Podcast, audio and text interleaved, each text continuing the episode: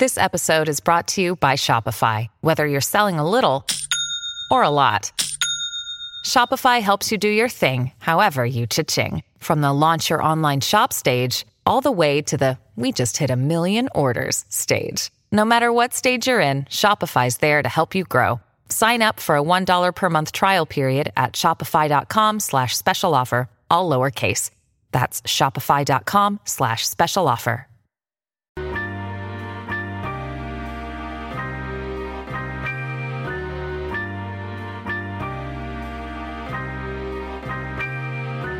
I, I don't know. I was frustrated watching it. Like I was dreading watching the end of it because I knew what was coming. exactly. I, that's what the whole purpose is. And let's let's let's talk about it right now. What's up, everyone? Welcome into a new episode of the Hangout in the Holy Land, the official podcast of Land Grant and HolyLand.com.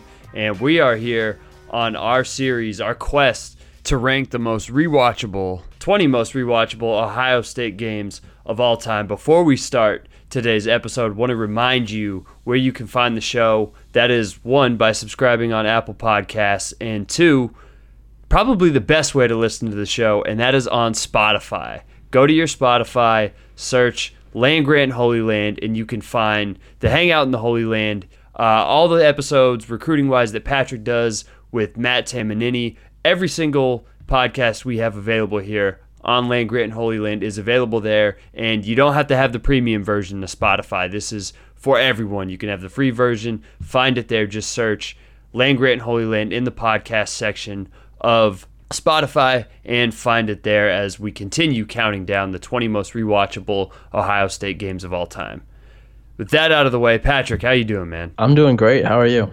I'm doing really great. We talked before I started hitting record on this, and I think this is going to be our favorite episode to talk about because we have two different games here, and I think they are both exciting in very different ways. And these are games 14 and 13 on our list, and I, I think so far we've done pretty well. And as we continue to climb down or climb up this list, we're starting to get into some, I think, classics. And once we get into the top 10, these are going to be games that I'm very excited to watch. Yeah, this um, this week especially was one that I was kind of looking forward to, like last week as we were going through last week's and um, going back and watching the two games that we're talking about today. It, it was like you know, kind of confirmed to me that these were really good games. In fact, one of them that we're we're going to talk about, um, I think has a case to be in the top 10 because I had forgotten just how fun it was. Um, and I, I, think that's the one that we're going to start with looking at the list. But yeah, we're, we're certainly getting down into the the you know top tier Ohio State rewatchable games. Let's get into it right now. So number 14 on our list is Ohio State's 63 to 14 win over Penn State in 2013. And last episode we talked about what what was the oh the beatdown against Nebraska in 2016, the 62 to 3 game and even though Ohio State scored the same amount of points in this one, Penn State scored 11 more points than Nebraska did in that one. This one felt like it was an even bigger ass it's whooping. violent. It's violent. For whatever reason, this felt personal at the time and it felt personal on rewatch. And I don't know why, because this was pre James Franklin. This was Bill O'Brien's last season at Penn State. But for some reason, this game felt super personal for Ohio State. And they just whooped their ass up and down the field. Well, I think the thing that um, I, I, kind of gathered from it, and this is actually mentioned in the Associated Press recap in like the lead paragraph. It mentions that uh, Ohio State came into this game at number four, and they were undefeated. I don't know who was ahead of them at the time. I, I don't remember. I'm I'm assuming that probably Florida State, Auburn, Auburn and Oregon, too. maybe. At least two of those, yeah. At least two of them. But Ohio State came in at number four, and the, the lead mentions that it it really feels like Ohio State was trying to score some style points here in the BCS numbers and uh, jump up a little bit because it was getting pretty late in the season and Ohio State still kind of looked like the the odd man out. Obviously, that didn't end up mattering, and we'll talk about that a little bit more later because I have some thoughts on that. Um, but this was really it was like a uh, a uh, 2014 Wisconsin style beatdown where it does kind of feel personal, but I, I think it was mostly just that Ohio State wanted to fully showcase what they were um, you know able to do and, and what they were capable of and it just happened to be that Penn State was the one that got in the way. this was Penn State's worst loss since 1899 when you whoop somebody's ass so bad that you set the mark over over a century, a century then you know that it is a big beatdown. I have a very soft spot for the 2013 team, and I don't know if we've talked. great. I don't know if we've talked a lot about them here on the podcast, and we, I don't think people talk about them enough to be quite honest. Because one, the defense was so bad. We we thought this past year's defense was bad. I'll, I'll have to go back and look what their S and P was, but I went back and looked at the 2013 team. They were 44th. I think Everett Withers was at least co-defensive coordinator before Urban Meyer was like, "Hey man, um, yeah. Go go take the James Madison job, please, or else I'm gonna fire you." they were just super young still, I think, but also with the amount of talent they had, Bradley Roby, Ryan Shazier, some of the players along the defensive line they shouldn't have been as off as they were. One of the games from that season that sticks out to me was against Illinois, where the offense basically did whatever they wanted, and and they were up almost 30 points in that game, and they ended up winning like 63 to 35, and Illinois made a game out of it just because the defense was so bad and so Swiss cheese. And in this game, you don't really have to worry about that. But that was kind of the fatal flaw in that team. Yeah, the um, 2018 Ohio State defense was 26th in S&P Plus, which I don't think is super reflective necessarily. I, I think that kind of um, has some similar issues that we we had with people responding to our, our podcast during the season where they said, but the final score.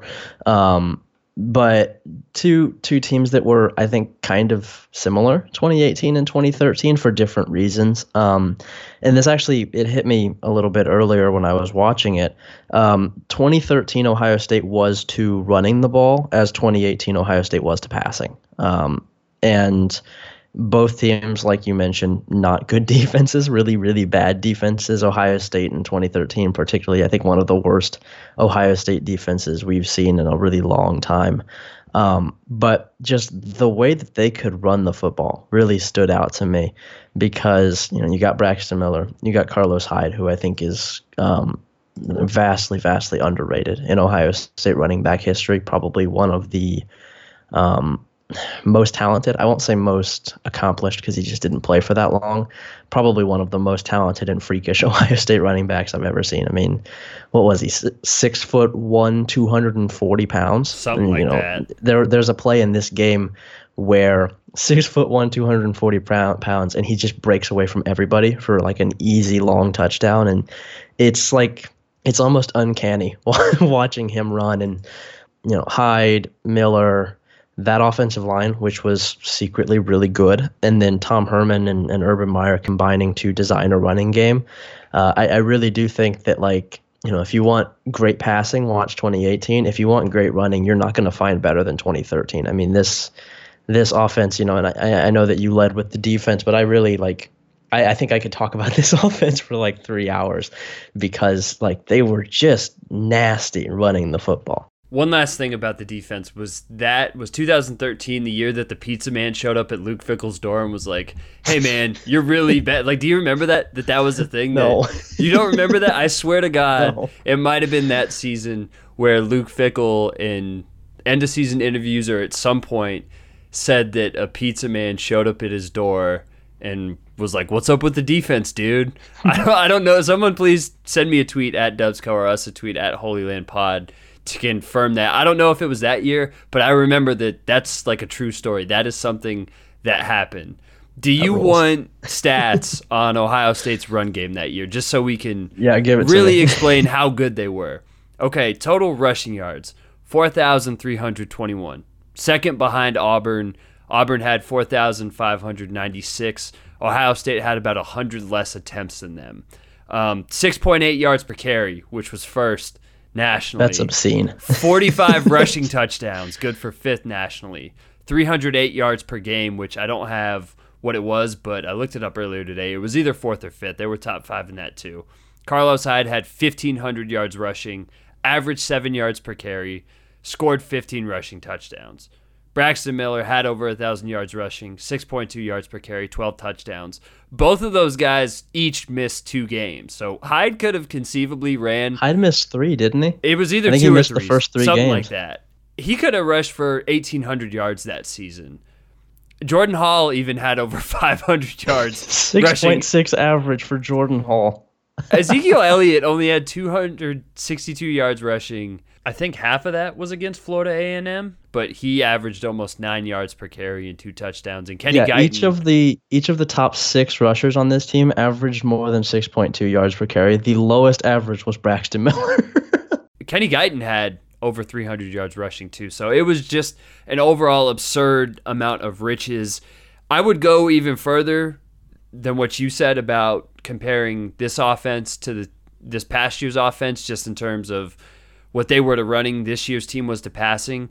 I think that the 2013 team was the best offense that we saw under Urban Meyer. It wasn't the most balanced by far. They still had their issues here and there throwing the ball. I think for the most part though, they were they were pretty good. And if you go back and watch, especially in this game, Braxton Miller makes some nice throws, but the sheer power of their running game, I think puts them above every other offense just just in terms of sheer power because the 2014 team was obviously more balanced. They could do more things throwing and running, but their sheer strength running the ball, they were second in offensive S&P plus in 2013, only behind A&M under Johnny Manziel, which I mean, you, if you're only second to them, you're doing pretty damn good offensively. I think this was overall the best offense we saw under Urban Meyer, and it was the most creative. This this was where they were still doing a lot of different things. They weren't really forcing a guy like Dontre Wilson to play in the slot. He catches a touchdown out of the backfield on a swing pass in this game. This was still where the offense wasn't just Braxton right, Braxton left, read option left, read option right. I, I thought that just going back and watching, I forgot how much different stuff they had in the tool bag. And as the years went on, that really dwindled. Yeah, it, it really is like I, I think that there's, you know, an appropriate amount of disdain for Tim Beck and, and Ed Warinner, but I think the worst thing that they did to Ohio State's offense was just how much they, they took out of the playbook because, you know, like with JT Barrett, who obviously was not as explosive a runner as Braxton Miller, but I think just as good at running the read option in terms of actually reading it, probably better at reading it. Um, that you know that was really the biggest change from 2013 to when those guys eventually left 2016, and then we saw that kind of instituted back in in 2017, but not a ton because Ryan Day just isn't really that kind of coach. But um, yeah, I, I, think that this 2013 team probably, you know, and that's it's backed up by the points per game as well. Probably the best offense in, you know, maybe Ohio State history. Certainly when Urban Meyer was at Ohio State, it was just, and you know, reflected in this game, that running attack was just unstoppable. Uh, they had six rushing touchdowns in, in, this game alone. 408 yards rushing. Yeah, 408 yards rushing, an eight yard average. Uh, and that wasn't even like a result of a bunch of super long runs. They certainly had their share of explosive runs, but I mean, the longest in the game was the Jordan Hall run. Um, you mentioned, and I, I want to touch on this real quick because this is one of like my uh, my strongest held Ohio State opinions, and uh, I, I, have it similarly about Demario McCall. I fear that this is going to happen to Jaelen Gill as well. Uh, we've talked about it before how the, H back position is bad in my opinion. Um, Dontre Wilson was a running back, and they used him wrong every year after 2013 because like. You see it in this game. He had one carry. He had the touchdown out of the backfield, like you mentioned. He has the the massive kickoff return. I think it's early in the game where um, he just obliterates the kicker with a spin move, and the, the kicker goes flying, and the announcers are all excited about it. Um, I'm still, to this day, upset that Dontre Wilson got moved to receiver because that guy was a running back, and he would have been a really, really good running back. I can't stand Dontre Wilson, but I do agree with you that he was misused. I, I, do think he was completely misused, and the spin move on the kickoff return. It was is, nasty. It's obscene. Yeah. It's Yeah. obscene. He piro he literally pirouettes in the middle of the field and cuts to the left. They had 408 yards rushing, which like is great. You you're gonna win basically any game when you rush for over 400 yards.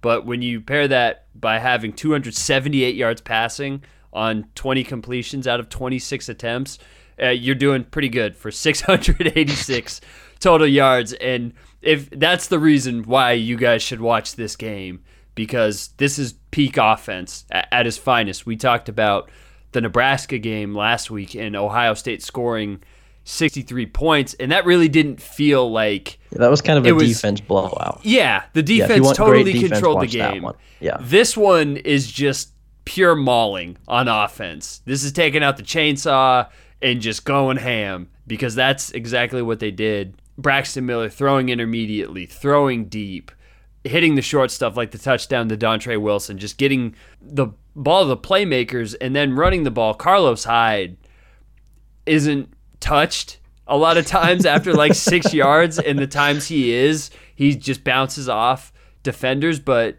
like you said about the offensive line, I don't know if I've seen Ohio State play a game, at least against Big Ten competition or Power Five competition, where the holes were bigger. Almost every single run, there's two or three feet of space on each side of Carlos Hyde or Braxton Miller when they decide to run the ball. I think the Oregon game, the the national championship game, was close. Um, that run in general had, you know, a lot of the same guys on the line, and those guys worked really well together. But this is certainly, I mean, you know, you mentioned the passing game being really good, and I don't know if that was necessarily fully a reflection of um, Braxton Miller's ability to pass. At this point, he still wasn't a great passer. I mean, never really that was a nice uh, little strike down the middle to I yeah, think Corey yeah, Smith had, in this one. Yeah, he had some solid throws. That was really his whole career as a passer was he would flash these great throws and then he would make some kind of weird throws and um, very strange throwing motion. I, I hadn't really realized it at the time because it had just been ingrained in my head. He it's a very like extended throwing motion where he goes down yeah. to like half of his height when he releases it. Um, but certainly, I, I don't know if um, if the passing game was entirely reflective of the talent on this team as, as much as it was that just you know Ohio State's offense could do whatever they wanted in this game. I, I think if they you know if if they decided that they really wanted to establish the passing game, they probably could have thrown for 400 yards. Um, they were just you know it's like it's it's hard to to overstate just how much like this was offensive domination. Penn State never really had a chance because Ohio State's offensive line was so good because they were bar- bouncing off of Carlos Hyde just every single play and he was getting 10 yards every single run and they couldn't figure out who was keeping the ball on the read option and there was like um, very early on RPO stuff I mean I, I noticed like um, I think there was a slant pass in the the first quarter that looked pretty RPO esque that worked really well. And uh, also in that first quarter was, I think, the play that everybody remembers from this game where um, Marcus Hall just crushes a dude. Like, absolutely crushes him. and it wasn't even that big of a gain. I think they punted on the next play. But Braxton Miller gets like 14 yards on the run after Marcus Hall murders some Penn State defensive end. And um, it, it really was like Penn State quit very early in this game because they realized that they just did not have a prayer against how physical and how good Ohio State's offense was. If you're looking for other reasons to watch, go back and watch. I don't think game. you really need any others. You don't, you don't need any other, but I'm going to give people some. One, it's a absolutely brutal game for Christian Hackenberg. If you're into that sort of thing, day. he has a very bad day. Was he a freshman for this? I believe he was a sophomore, but I could be wrong. I don't remember. No, you know what? He was a freshman because Matt McGloin uh, was playing in the 2012 Legend. game, and, and through through the pick six to Ryan. Ch- hey, that's that's right. Matt yeah. McGloin that went into the horseshoe in 2011 and yeah. uh, and beat Ohio State, unfortunately. But he's 12 of 23 in this game for 112 yards, good for 4.9 yards per really attempt. bad interceptions too really, really bad. Yeah, the one in the end zone on one of the first drives. Uh, so if you're into that sort of thing, this is a bad Christian Hackenberg game. New York Jets fans, if you want to cleanse the palate, uh, this one's for you. Also, I don't think I like when Ohio State beats Michigan more. Obviously, that's uh, we all do, but. I enjoy watching Penn State take an ass whooping more than any other team in the country. And Ohio State doesn't whoop up on them a ton. We saw it the next time they came to the horseshoe in 2015. And the wins the past couple of years are probably a bit sweeter because Penn State should have won both of those games, and Ohio State has just stolen them. But this one was pretty awesome. You don't beat Penn State like this a ton, and boy, did they just whip their ass. I think I have a, t- a hot take on that. I don't know actually how hot it is. Um, I'm more scared of Penn State than I am of Michigan, like yeah, the week sure. of. I'm, Yeah, I'm, I- I'm there. I, I think like especially when it's at Penn State, I'm like infinitely more afraid of a game at Happy Valley than I am in Ann Arbor. Um, I, I don't know if that's you know an insult of Michigan. It's not really meant to be. It's more of a compliment for for Penn State and the the atmosphere that they create there and the fact that they always play Ohio State extremely close. And I would certainly agree that when you know Ohio State and you know this was a this was a down Penn State team. This was a Penn State team in a really rough patch. I mean, um, you know, one of their leading rushers, uh, I think the season before or maybe after was Zach Zwinak, which is not what you want to see if you're if you're the fan of a a team that has to start Zach Zwinak at running back. But um, you know, even it's a down Penn State team, like you said, it's really satisfying to just beat the hell out of them. And this is, I think, you know, probably the biggest ass whooping on the rest of the list, um, except for maybe the Wisconsin game. And even then, I think this is certainly the best offensive performance that we have on the list. Yeah, Zach Zwinak had a thousand yards straight up in 2012 after noted state college trader Silas Redd left to go mm-hmm. play for USC. Bill Belton was actually one of the only players for Penn State with a pulse in this game. Him and Allen Robinson basically had to do everything. And I, I don't think that that's a hot take about Penn State because they've actually beat Ohio State recently. Michigan just hasn't. But Yeah. even then, Penn State, how many games have they beaten Ohio State in the last decade if we want to go back to 2008? What, 2008, 2011, and 2016? So even them, right. like Yeah. we we fear playing them every single year and they've only beaten Ohio State 3 times in the last 10 years. That's really just how good Ohio State has been, but I, I do think that it's less of an insult to Michigan. Well, it's a big insult to Michigan, but it is also a compliment to Penn State. Like, yeah, we actually do fear you guys. I remember going into this year's game, I think we might have both picked them to lose, and they probably should have, but managed to pull it out.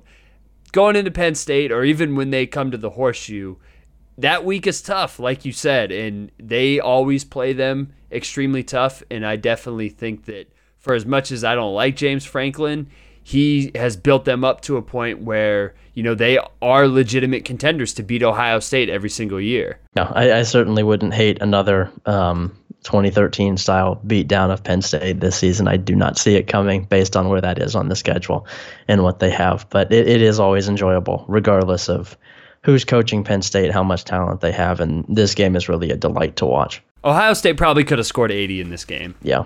Yeah, absolutely. I think they could have run for like 600 yards. I mean, Braxton Miller was out like halfway through the third quarter. They benched everybody, and it was uh, Kenny Guiton and Jordan Hall gashing Penn State's defense for the last like 25 minutes. Cardale Jones also has like a 25 yard run on the last play of this game before they kneel the ball, where he kind of spins and tries to hurdle over somebody. So even Cardale was trying to get in on the action. Do you have any final thoughts on this game? I, I feel like we've really sold people on the fact that if you just want to see Ohio State whoop somebody's ass, and that somebody is Penn State, this is the game for you. Yeah, this is a very nice, like, put it up on the TV. You don't need to pay a ton of attention to it. Just kind of relax and watch Braxton Miller run for a billion yards. I, I don't think I have anything else, though. Moving on to number 13 on our list in a game that really, folks, for my selfish interest, is on this list. I love this game more than almost, I won't say more than anything because, one, it's the only loss on our list. I felt like, given that we're maybe the mo the only objective Ohio State podcast on the internet, I feel like We're it's objectively anti Ohio State. I feel like it's super on brand for us to have one loss in here if we're not just talking about the the biggest Ohio State wins, the best Ohio State games. And I do think that this is one of the best games Ohio State has ever played and and that is their 2005 loss in the horseshoe to Texas 25-22. Before I get on my rant about why this game should be on the list, I had it, I think, even higher when we put our lists together. I want to hear your thoughts on this game, and I want to try to, if you're not completely sold, persuade you and the listeners why I think this game is so good. Uh, yeah, you had it up at eleventh. Um, so I watched I watched this uh, primarily at the the gym. I really hadn't I didn't remember it because I was pretty young for this game, and um, I don't usually go back and rewatch losses just because that's that's not you know super high on my my list of priorities. I, I see enough bad Ohio State football. I, I don't need to see a ton more. Um, but you you really pushed hard for this one. We put it on the list, and I you know I decided okay I'll I'll give it a chance. You advised me to watch the full broadcast and not highlights or anything, which I did. And um, I will say the I think it's I think it's ABC that broadcast this. It was yeah. either ABC or ESPN. It like part of their big. They were doing like a new BCS showcase thing where they wanted these great games on. It was kind of the original like the Saturday night big primetime game. Um, and what was it? Gary Danielson and was Just it Brent? Brent. Him okay, and, yeah, yeah, Brent and yeah. Gary Danielson. Yeah. I, I think for me, the GOAT broadcasting team. I thought that they are mm. wonderful. At least for me. I love Gary Danielson. Brent Musburger's hit or miss, but ABC yeah. ABC era Gary Danielson and even CBS Gary Danielson I think is my favorite color commentator. Yeah. Yeah, Gary is good. Um Brent certainly has his his moments, but he's got his flaws for sure. I, I could see why you wanted me to watch the full broadcast because it's a really cool energy. You know, there this is like one of the first major Ohio State things that happens after Gene Smith was hired, and you actually see him. There's a section early in the game where he's down on the sidelines, and the broadcast is like talking to him a little bit about how he wants to schedule more games like this. And they, of course, go to Texas the next season. We talked about that on our last episode. Um, and it's, you know, this big night game. The stadium is all sorts of sold out. It's a really cool environment. Um, and then the actual game starts. And I could see you mentioned this last week. I'm not sure if you mentioned it actually on the podcast or off air.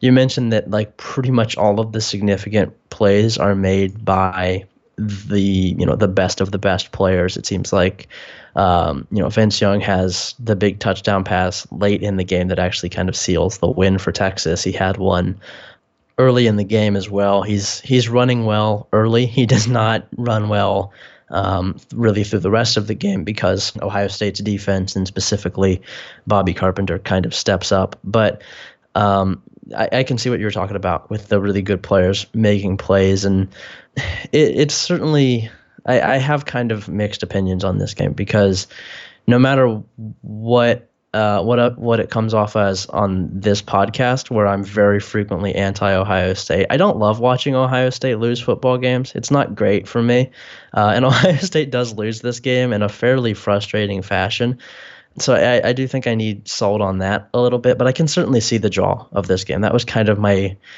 my main takeaway from watching this is that you know there was a there was a whole bunch of talent on the field. You've got uh, Jamaal Charles plays most of the second half after um, Selvin Young fumbled in the first half, and Mack Brown benches him. And then you've got a bunch of receiver talent on Texas, specifically Limas Sweed is really good in this game. And then on Ohio State, you've got Antonio Pittman, who was really good.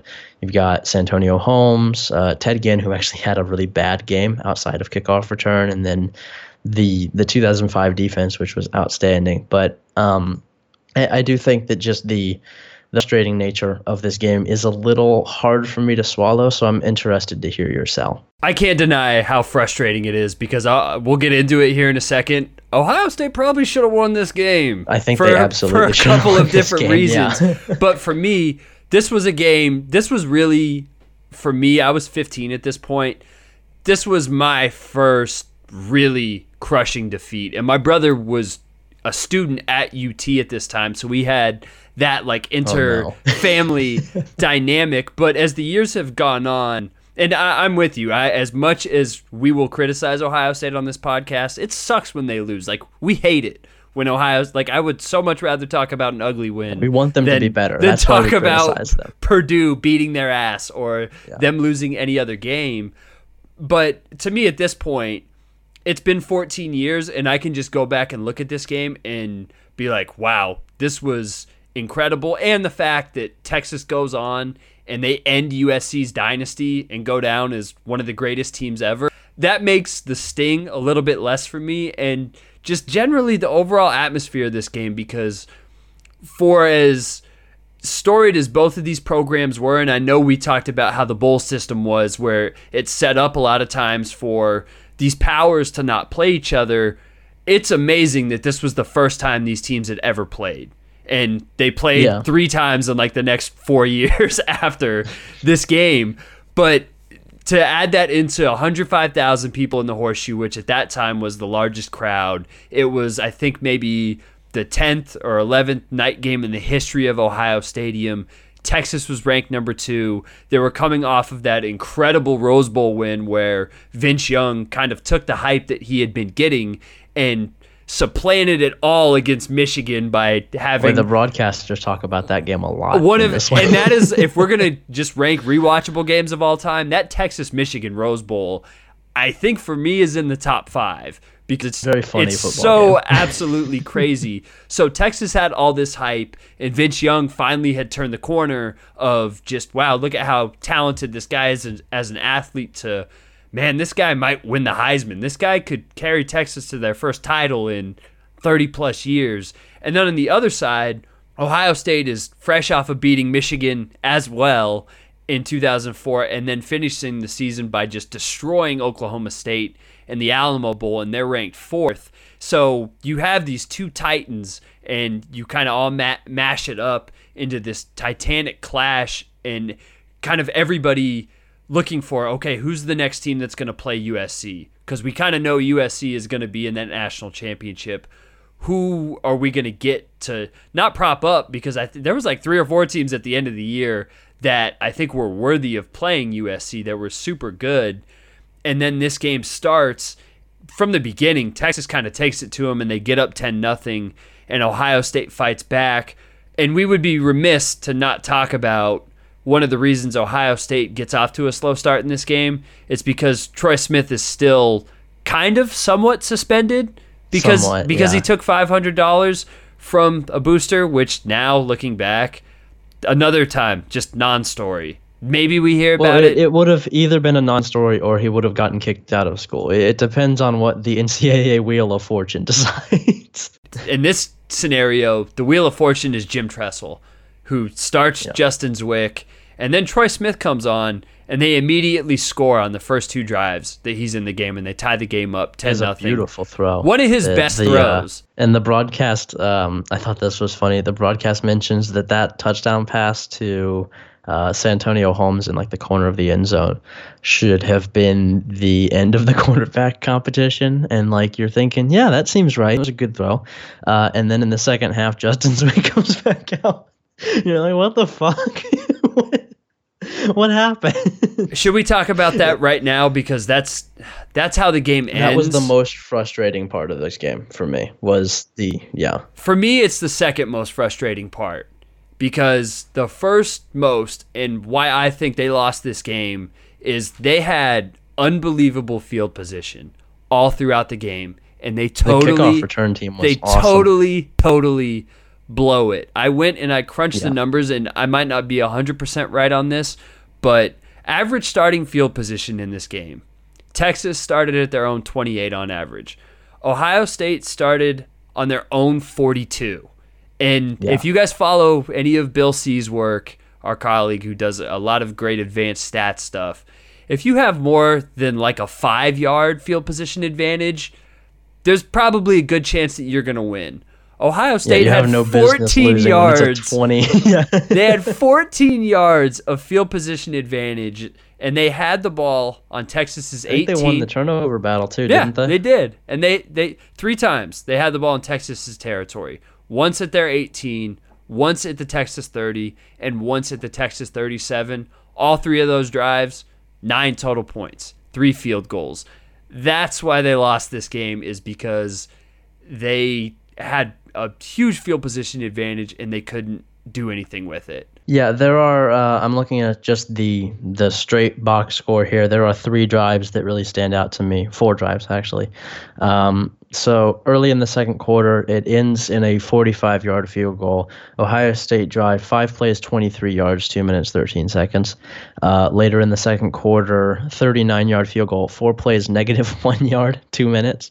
Um, later on, just a couple minutes later, nine plays, 22 yards, three minutes, 25 yard field goal. And then to start the third quarter, six plays, 10 yards, uh, two minutes, 33 seconds, 44 yard field goal. So those are I mean, and I, I was thinking this watching the game too. Like it just felt like they kept getting right up on the end zone and then they would you know there would be a penalty or they'd call something stupid or they'd put justin zwick in the game to run a, a quarterback draw or something. It was like they didn't want to score touchdowns. Those two possessions at the end of the half their last two where they had the ball at the texas 18 and the Texas 30. They got six and points out of it. Texas ends up coming down and scoring a field goal at the end. Yeah, that's after I think Ramonce Taylor fields the kickoff in the end zone and yeah. ba- he like just barely steps over the line and then has to turn back around like so six yards into the end zone and he avoids the safety and then gets the ball out to like the 30 yard line has a really good return they should have been up 20 to 10 at half and instead i think they're only up 16 to 13. And then you add into not only the not taking advantage field position, but switching quarterbacks and the play calling in this game, especially not when good. they get inside like the 35 yard line where it's immediate first down. Tim Beck looked like he called this game for Ohio State because they get inside the red zone and it's immediately like Troy Smith left, Troy Smith right. Um, and then they do the fake option pull out pass, which worked a couple of times and one of was one of my favorite plays of the Tressel era. But against that defense with that type of speed, it, that was a tough go. Yeah, they um this was another thing that was mentioned like really early in the game. I think it was one of the keys uh, on the broadcast was that Texas had a bunch of really small linebackers, um, which I mean didn't obviously end up hurting them a ton that season. But I was thinking the whole game with that in mind, like why is Antonio Pittman not touching the ball more? You know, why are they? Yeah. And, and Pittman actually gets kind of dinged up later in the game. He has kind of a a fumble scare that I think gets reversed, and he, he you know gets a, a knee stinger. I don't think he missed a significant time. Um, but I, I kept thinking to myself, like, if Texas has these small linebackers, what is Jim Tressel doing trying to run with a quarterback, trying to throw down the field? Like, you've got Antonio Pittman, and they don't have big linebackers. Just run right at them. And uh, the the play calling kind of all game is like that, and then it seems like in the fourth quarter he kind of catches on and starts to run a little bit more, but it's still in kind of inappropriate times, and they're still passing on first and ten. And uh, at at that point in the fourth quarter, I think Justin Zwick plays almost the entire fourth quarter, um, and then obviously on the the drive that they could have gone down and, and tied it after Texas took the lead, Zwick uh, has a really bad God. fumble um, on a run that was pretty ill advised. Uh, he he ran a lot in this game, and each one of them was ill advised. And then uh, Texas Texas drive stalls out, doesn't it? They get stopped on like fourth and goal at the one, right, yeah, right at yeah, right at the one, and then at that point he puts Troy Smith back in, and that one that made me really mad. With 23 I, seconds left that. at his one yeah, yard 23 line. 23 seconds left on his one yard line. It's like, dude, are you kidding me? Is this punishment? why, why are you putting him in the game to take this safety? Like you know it's going to be a safety. Why why does Troy Smith have to get this on his stat line? It was it was just like you know, Troy Smith was obviously the better quarterback in this game. Um, he wasn't great completion percentage wise. He was only five for eleven, but I again I don't think was really his fault given the play calling and he was very obviously a better runner. The offense was much better with him on the field, and it was I, I think that you know the the play calling certainly was frustrating. The inability to finish drives was frustrating, but just flip flopping Troy Smith and Justin Zwick was so bad. It was so so bad, especially in the fourth quarter where they have the lead. You know that they need to take time off the clock. Like put a running quarterback in there. You know you you know that you can waste time with that and. Uh, it was like Jim Tressel just completely lost his mind, and uh, I, I was like, you know, watching the end of this game this morning, and I, I kind of realized, that uh, having two quarterbacks that you think can start is a bad thing. It's bad to have two good quarterbacks, or at least two decent quarterbacks, because it makes you go insane. Um, and I think that having one good quarterback is the only way to have any kind of you know productive quarterback play because when you have two or three coaches, they just they decide that they can make it work with two, and you know we'll go we'll go two possessions with this one, and then we'll put in the other one, and they just you know neither one is ever allowed to get into a rhythm. It's just it's really bad. It's it's kind of it's hard to watch Ohio State's quarterback play in this game. Unfortunately for us too, this was not the only time Antonio Pittman did not get enough carries against the team in orange. This was only the beginning of the neglect for Antonio Pittman in a big game against a, a very powerful opponent. We would be super remiss to not talk about the Ryan Hamby drop. Uh, when it happened and after Yeah. the game, I told my mom I was going to write Ryan Hamby a letter telling him that he sucked, and she, she talked me out of it. So thank you for that one, mom. I was a very bad 15 year old, and I will always love and appreciate you for uh, talking me out of sending Ryan Hamby a letter telling him that he sucked. Yeah, kind of the original post game tweeting through it, sending a tight Seriously. end a letter. I thought whenever I watch this game, I always think that that plays later on. Like I think if you go a long time without watching it, you I tend didn't even realize you tend to think yeah. that it was like four minutes left in yeah in the Yeah. fourth quarter. There's five minutes left in the third, and it would have been a ten point lead. And based off of what we saw from Vince Young in Texas, that means that that game still would have Yeah, been the- far from over. But still, with the way the defense was playing, the defense was locked down, like the middle the middle quarters. that play really was one of the biggest, if not the biggest, in the game. He had two chances to catch that ball. And it, it really just goes back to what we talked about with field position, with finishing drives, with the play calling. And it's all just neatly wrapped up into this bow of they had so many chances to put Texas away in this game, and they just couldn't find a way to do it. And they could have, and they should have. Yeah, I I mean it really does feel like you know Ohio State certainly should have won this game, and they just uh, they they didn't quite know what they were doing. You know, like it was it was like Jim Tressel hadn't fully learned um, how to like manage the games really late, and that that was kind of a a, a you know a development later on in his career where he figured out how to do that. But it was just you know it, it's certainly a really good game. It's like a really high level football game. Really, uh, really talented teams. It's really you know fun to watch, like just from a pure football perspective. But certainly frustrating to see how they handle it at the end, and the fact that if Ohio State wins this game, if Ohio State is just you know a little bit better against Penn State. Um, I think Ohio State would have had a pretty good shot against USC in this championship game. I don't know if they would have won, but with this defense, with um, Troy Smith as the starter later on in the year, with Antonio Pittman and Santonio Holmes and um, Ted Ginn, Santonio Holmes and Ted Ginn, who, by the way, were completely unstoppable on kickoff return for the entire game. They were And I- unreal.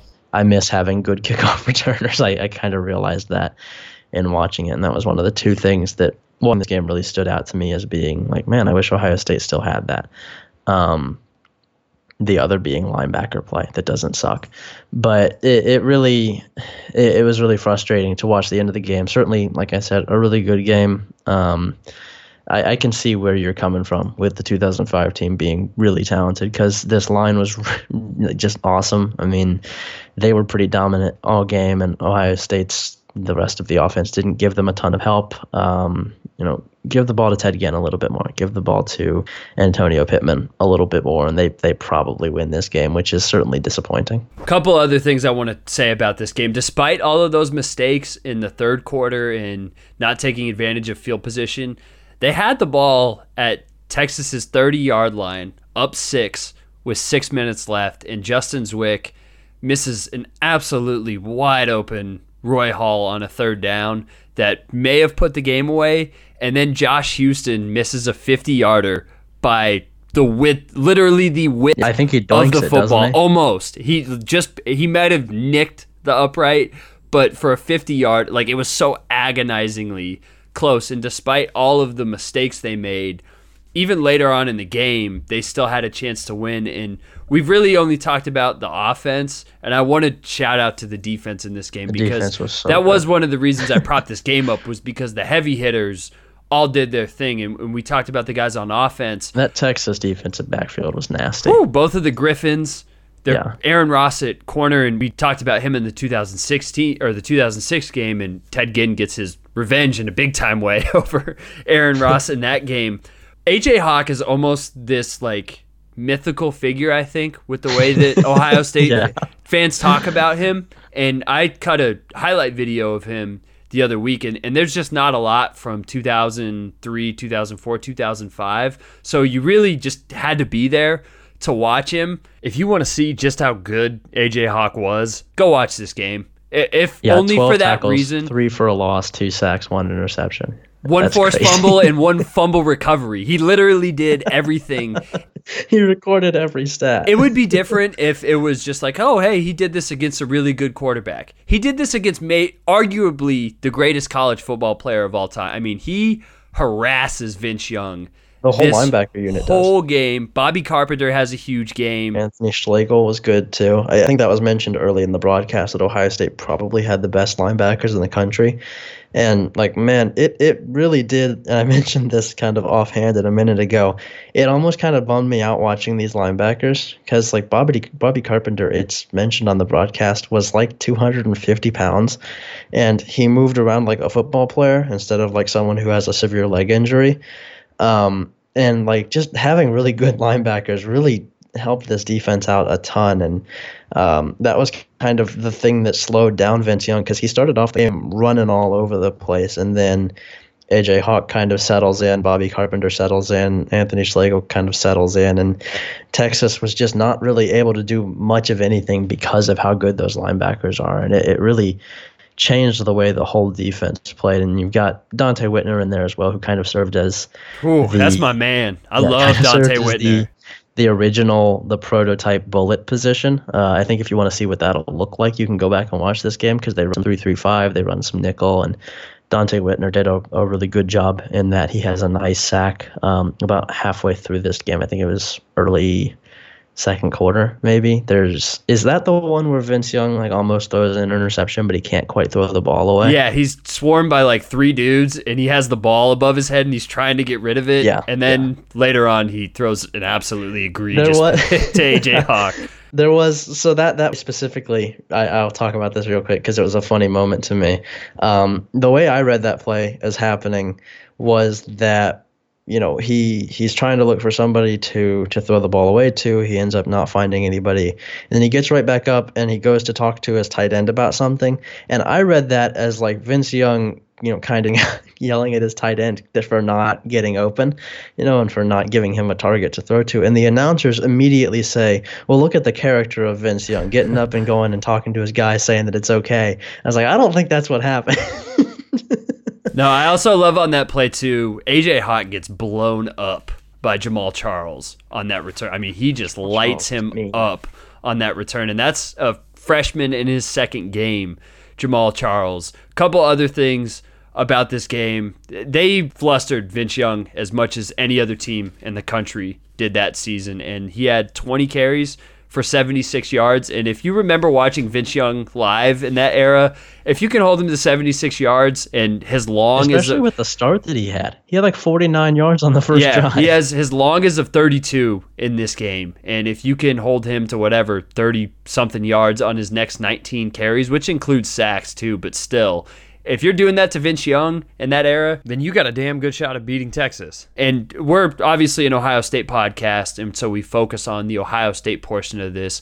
It goes without saying that credit due to Texas for hanging in there Texas was and really then good, yeah. that last drive, it goes to show the stones that Vince Young had to just calmly lead that drive down the field. And there's still people that say he couldn't really pass. The touchdown pass at the end of the game that ultimately ends up winning it for Texas. Just a beautiful pass that you don't see a lot of college quarterbacks make. And it's a shame that his NFL career didn't go how it probably should have gone after his rookie season. Because to me, he's probably the greatest college football player of all time. He's the best that I've I've seen. And the way that he put the team on his back, not not just over the course of his whole career, but in the Rose Bowl against Michigan and this game against Ohio State in arguably probably the greatest national championship of all time just goes to show what level of player he was. Yeah, f- you, Jeff Fisher, for ruining Vince Young. he he was so good. I agree, but I also think that Vince Young was very complicit in Yeah. a lot of things, and he's Yeah. he's admitted that that you know the way that he approached the game, I think. Uh, rather than just like on-field stuff, everything off-field. He did have a very laissez-faire approach. Yeah, he probably could have used some work after he left Texas, and that's one of the funniest things in this broadcast too. Is at least once, and I know from watching other Texas Texas games that season, uh, Brent Musburger's like, ah, and Mack Brown, he's gonna have to do a hell of a job trying to convince Vince Young to stay, but he's gonna do his best. And then in the next year's broadcast of this game, he talks about how uh, Vince Young calls Mack Brown, and Mack Brown knew he was gone when he pulled up to his house in a limo. And it's like, yeah, he is off to go get that NFL money, Mack. Yeah, yeah. The uh, the broadcast on a whole is good. I would I would definitely recommend, like you said, you know, watching the full broadcast if people are going to go back and watch this. Um, in a sentence or in a, a short paragraph, what is your what is your official sell for like why people should watch this game? I, I think you're the best representative to to really give this game its its due. if you can get over the fact that Ohio State lost, which for me, it's been 14 years, Texas won the national championship. I'm as okay with it as I'm going to be at this point. It's one of the best played games in Ohio State history, and I think one of the greatest in Ohio Stadium history. And if if you're gonna watch this game, it's for the big hitters. Watch AJ Hawk do his thing. Watch the greatness of Vince Young. Watch Troy Smith try to work his way and get comfortable into the starting role. Watch Santonio Holmes look like every bit of the stud that he is. These are two of the best teams in the country, two legendary programs, and the atmosphere is one of the most electric in Ohio Stadium history. Yeah, I, I think that's a uh, I, I think that's a pretty good sell. Uh, Ryan Day, if you're listening, please God get us kick returners that are anywhere near where uh, Ted Ginn and Santonio Holmes was. That was my number one takeaway. I like kick returners that are good. You weren't a big fan of Mike Weber returning kicks? uh, no, not a huge fan of that. But uh, we need two C.J. Saunders. That's the issue. We don't have enough C.J. Saunderses. C.J.'s S- Saunder.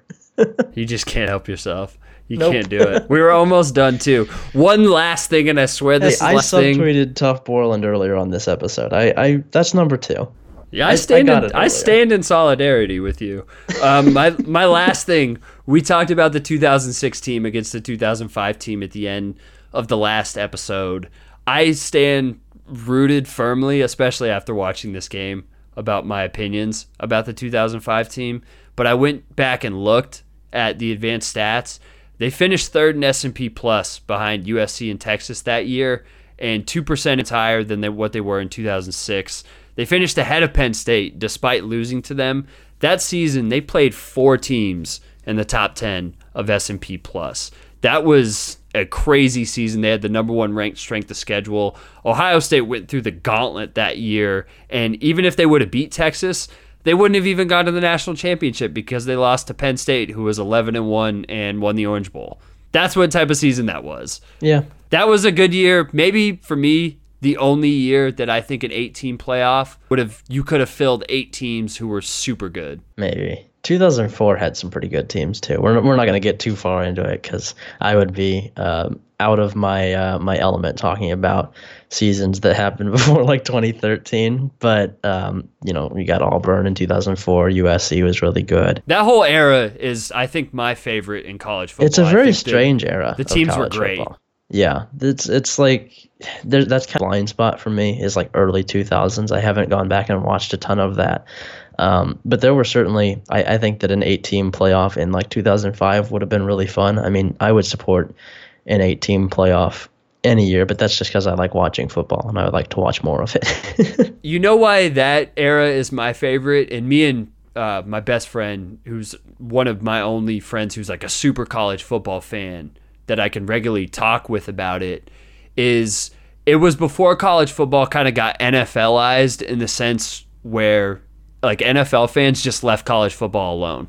Like college football was only a thing for college football fans. And maybe that's like a super hipster take where it's like, I like this way before you did. But even back then, you didn't hear a lot of like, oh, well, how is this guy going to play in the NFL? It was just like, no, this guy's a stud. He's a great college player. And over the course of time, despite college still having a distinct flavor, it's those two fan bases, college and NFL, and especially with the rise of you know what draft culture is have kind of been merged together. And back then college football just kind of stood on its own. And that's why I really love this era particularly. Yeah I could see that. You can you can definitely kind of see the the influence sneaking in a little bit even just in this broadcast. I think there's a part if I remember I don't remember the brand. There's a part later on in this game where it's like the Budweiser play of the game or something, which I thought was a little strange. But um, I, I, definitely I could see that about early 2000s. There, there's something very college football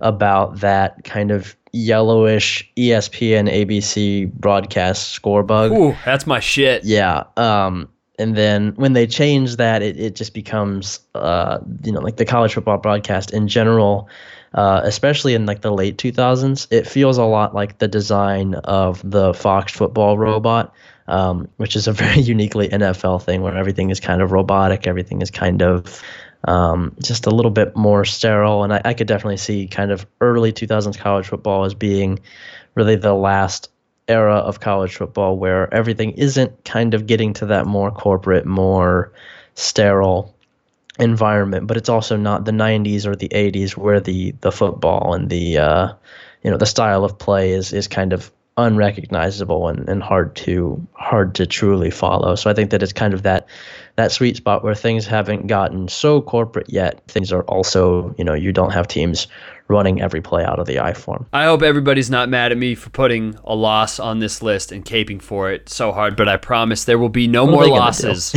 no, no, they're not going to do anything. They're just going to continue to give us two star reviews on Apple Podcasts, which please, if you do like the show, go on to Apple Podcasts, leave us a nice little review, subscribe to the show, follow us on Twitter at Holyland Pod as we continue to roll on through our list of the top 20 most rewatchable games in Ohio State history. We're really getting into, I think, some classics here over the next week plus, and then once we get into that top eight, then we really start to dig in, and we'll do individual episodes when we get into the top five. But on this next episode, it's going to be number 12 and 11. I'm really excited for it. Can't wait. It's two from the same season. It looks like that'll be fun. Ooh yeah, this is going to be really fun. And as we continue to climb up this list, I think it's going to get even more fun talking about some of the most fun games to go back and rewatch over the course of Ohio State history. But we hope you guys have enjoyed this episode. And please leave us some feedback and make sure to find the show on Spotify. Go on to Spotify, go to the podcast section, just search Land Grant Holy Land, keep up with everything we are doing there. And if you can't find it, just please send us some info, send us a tweet, and let us know. We'll help you out and get you going on that one. But until the next episode where we break down number 12 and number 11, we bid you guys adieu. For Patrick Mayhorn, I'm Colton Denning. This has been the Hangout in the Holy Land, and go Bucks.